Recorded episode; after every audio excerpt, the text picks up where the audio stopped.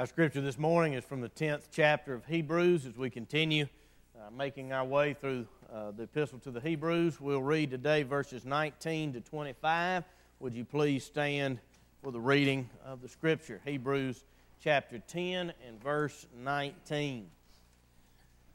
Therefore, brothers, since we have confidence to enter the holy places by the blood of Jesus, by the new and living way that He opened for us through the curtain, that is, through His flesh. And since we have a great high priest over the house of God, let us draw near with a true heart and full assurance of faith, with our hearts sprinkled clean from an evil conscience and our bodies washed with pure water. Let us hold fast the confession of our hope without wavering, for He who promised is faithful. And let us consider how to stir up one another to love and good works, not neglecting to meet together, as is the habit of some, but encouraging one another, and all the more as you see the day drawing near. May God add His richest blessing to reading of this portion of His holy word. Will you pray with me, please? Again, our Father, we thank you for your holy word, and we pray that by the power of your Spirit you would come and speak to us that we would hear the voice of the Good Shepherd, and that we, his sheep, would know him and follow him. We pray that we would see him high and lifted up, that you would uh, open our uh, ears and our eyes and drive back the opposing power, that we might offer ourselves to you promptly and sincerely. So come and speak to us now in spite of the inability and sin of the preacher. In Jesus' name, amen. Be seated, please. Jesus, the new and living way.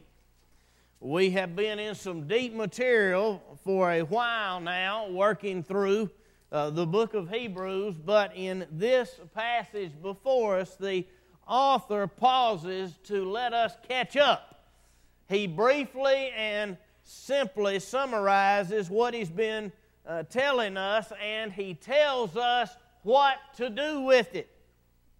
Now, the layout of this passage before us, if you have it in front of you, like you ought to, the logic of it is clear. In verses 19 and 21, he says, Since we have. So you see, we have something.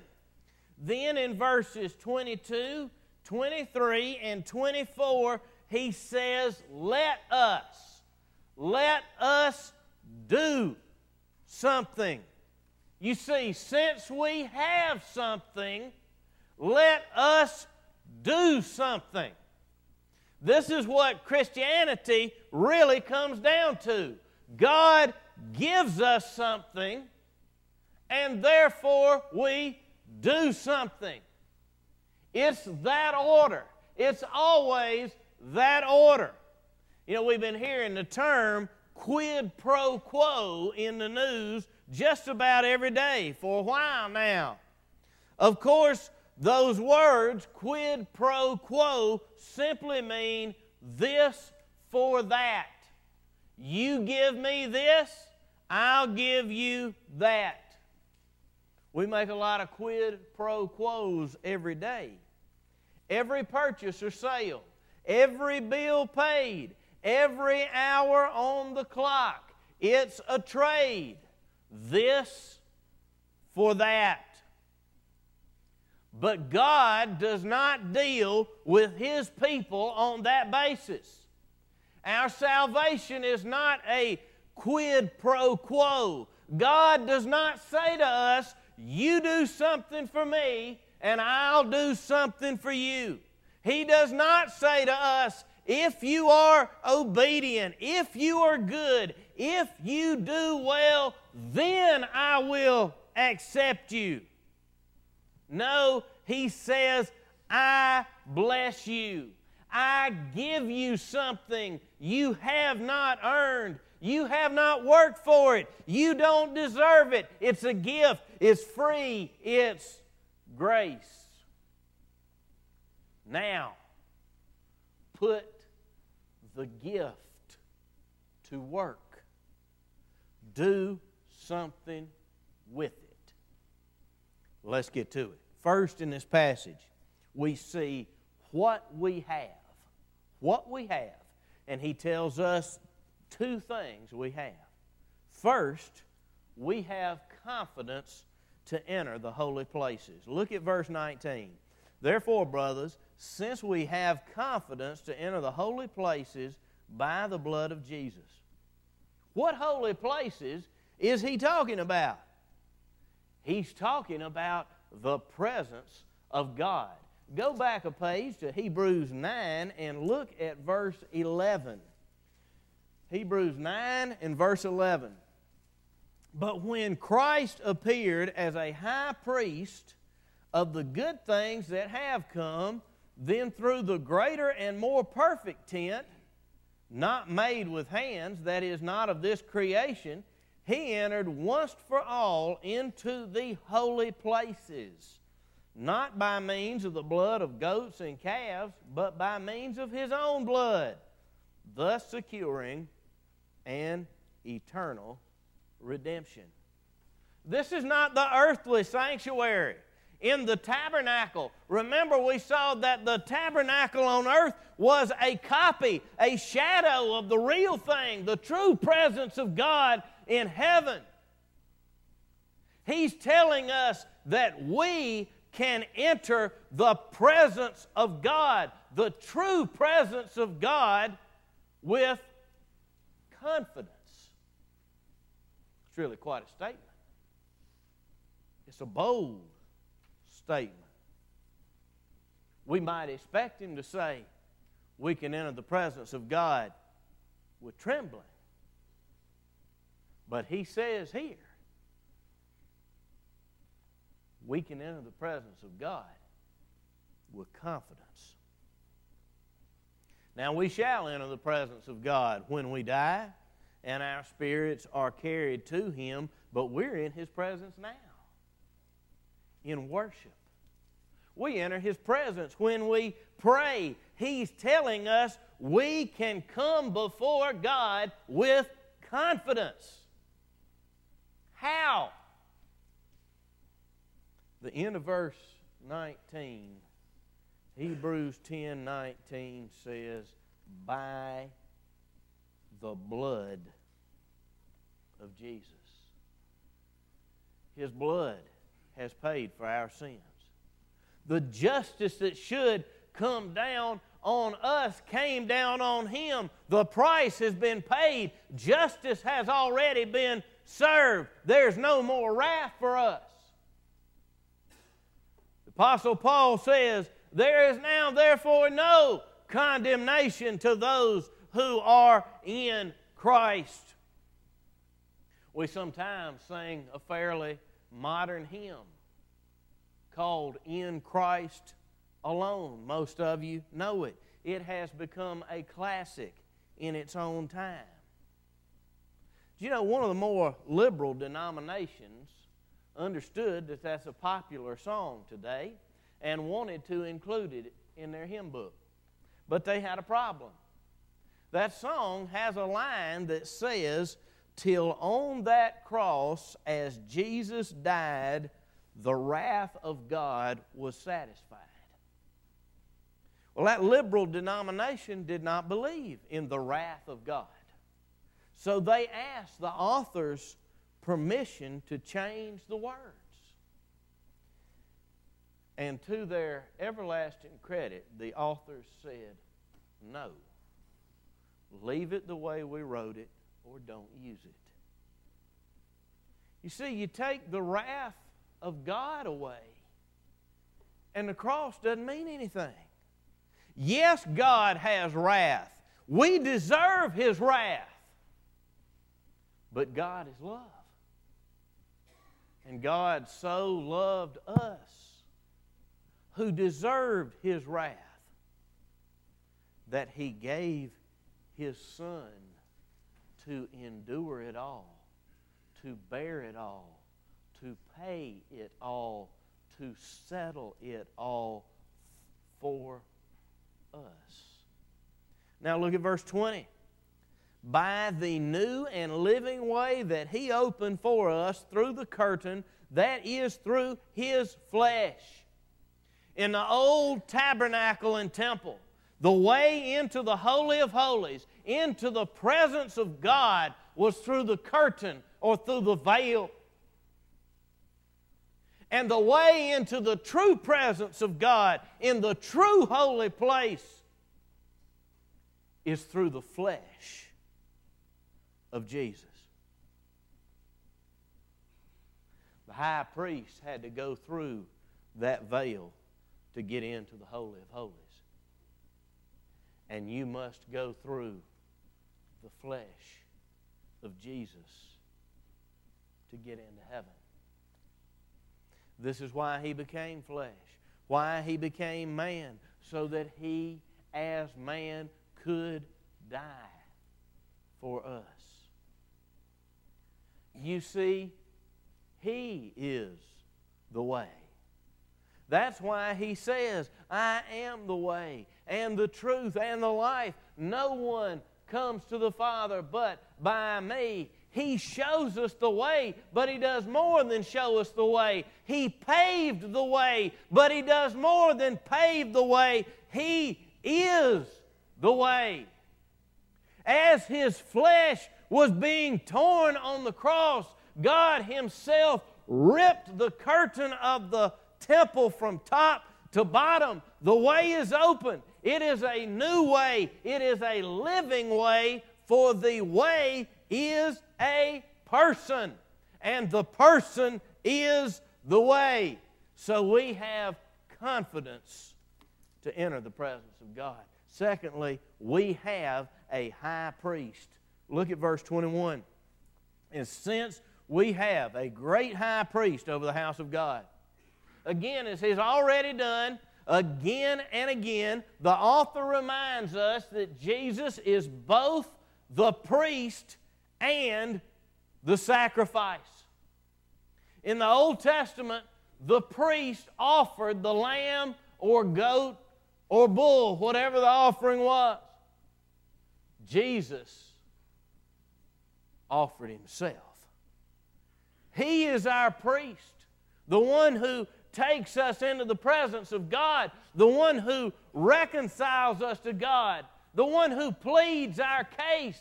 He is our friend who sits at the right hand of God, who takes us who were the enemies of God and makes us the friends of God. Our high priest. That's what we have. We have confidence in a holy place, and we have a high priest. You know what he's saying, don't you? He's saying we have Jesus. All the blessings, all the benefits we enjoy as children of God, we have them because we have Jesus. He is our sacrifice. He is our priest. We have every blessing in Jesus. That's what we have. And now, secondly, we turn to what we are to do with it. Or, to say it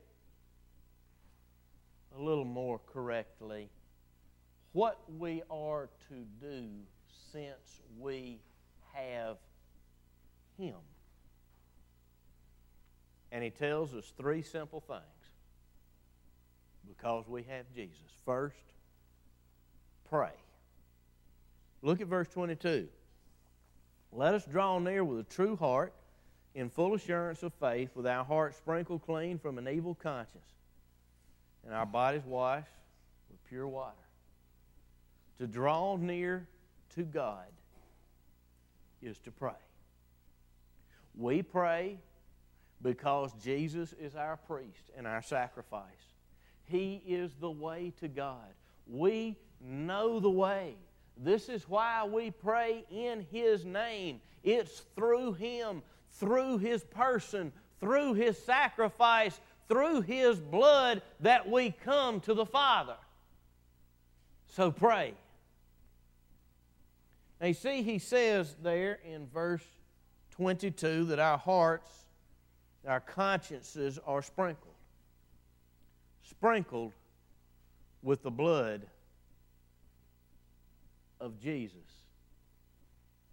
And our bodies washed with pure water. His blood takes away our guilt and shame as water removes dirt from the body. This is one reason why in the ARP church we baptized by the mode of sprinkling. Blood was sprinkled in the Old Testament. Symbolic of being sprinkled with the blood of Jesus. And the outward washing ceremony of baptism is symbolic of eternal, of internal, spiritual sprinkling of the blood of Christ. But I'm not here to argue over baptism. Yes, I know baptism also signifies being buried and raised with Christ. We're not to debate that today, but the point here is to pray. We have access to God. His blood has cleansed us that we may come into His presence. So use it. Go. Pray. Secondly, we are to hold fast. Look at verse 23. Let us hold fast the confession of our hope without wavering, for he who promised is faithful. Persecution was coming to these people. There was temptation to turn away, to give up on God, to go back to what they were and what they had believed before they came to know Jesus.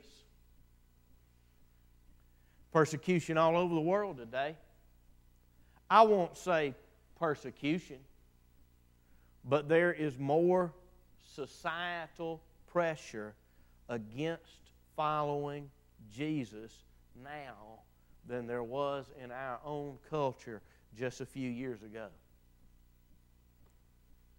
How do we hold fast? How do we stand under pressure? We know who God is. We know His faithfulness. We know He loves us. How? He shed His blood.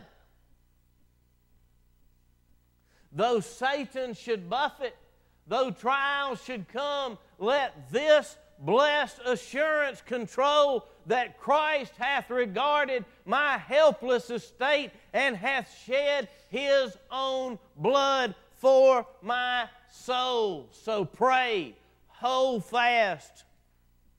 And finally, we are to encourage one another. Look at verse 24. And let us consider how to stir up one another to love and good works, not neglecting to meet together as is a habit of some, but encouraging one another, and all the more as you see the day drawing near. Now, this is plain, straight talk. We are not supposed to skip meeting together. We are to assemble together for numerous reasons. But here in this passage, Hebrews 10 24, we are told to assemble together to encourage each other to stir up one another to love and good works. That is why we're in this house today in the presence of God. And I might as well say it, though I'm preaching to the choir today. You might feel close to God in that boat or in that duck blind or on that golf course or in that camper.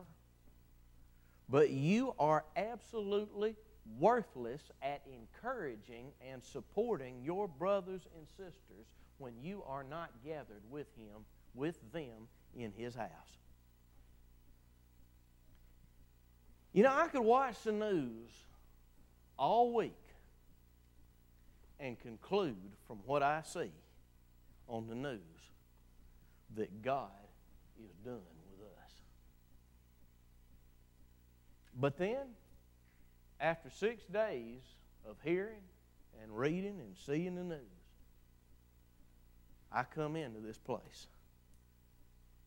And like Elijah, I see that I am not the only one left.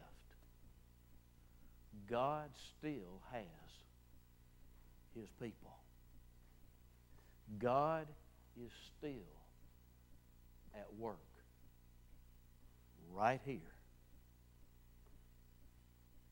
And I don't know about you, but you have no idea how much it encourages my soul to press on, to come into this place every week and look at you. We have all this. God gave us all this in Jesus Christ. The way to God, access to God, so that we could enter His presence, draw near to Him, and so we could draw near together.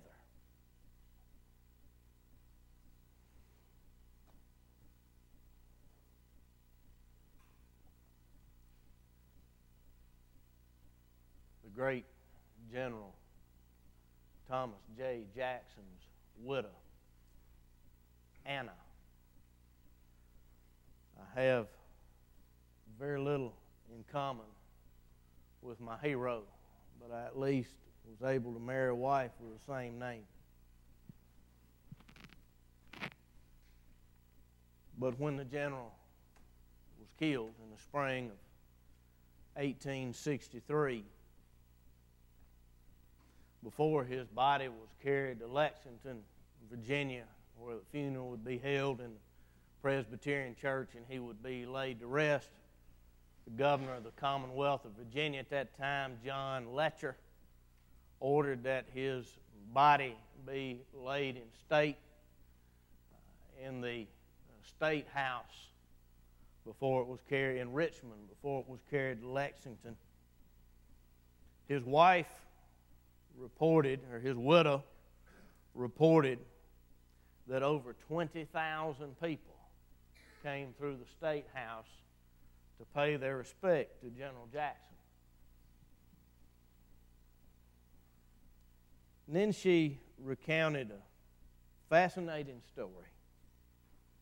She said, At the hour appointed for closing the doors, the multitude was still streaming in and an old wounded soldier was seen pressing forward to take his last look at the face of his beloved commander. He was told that it was too late.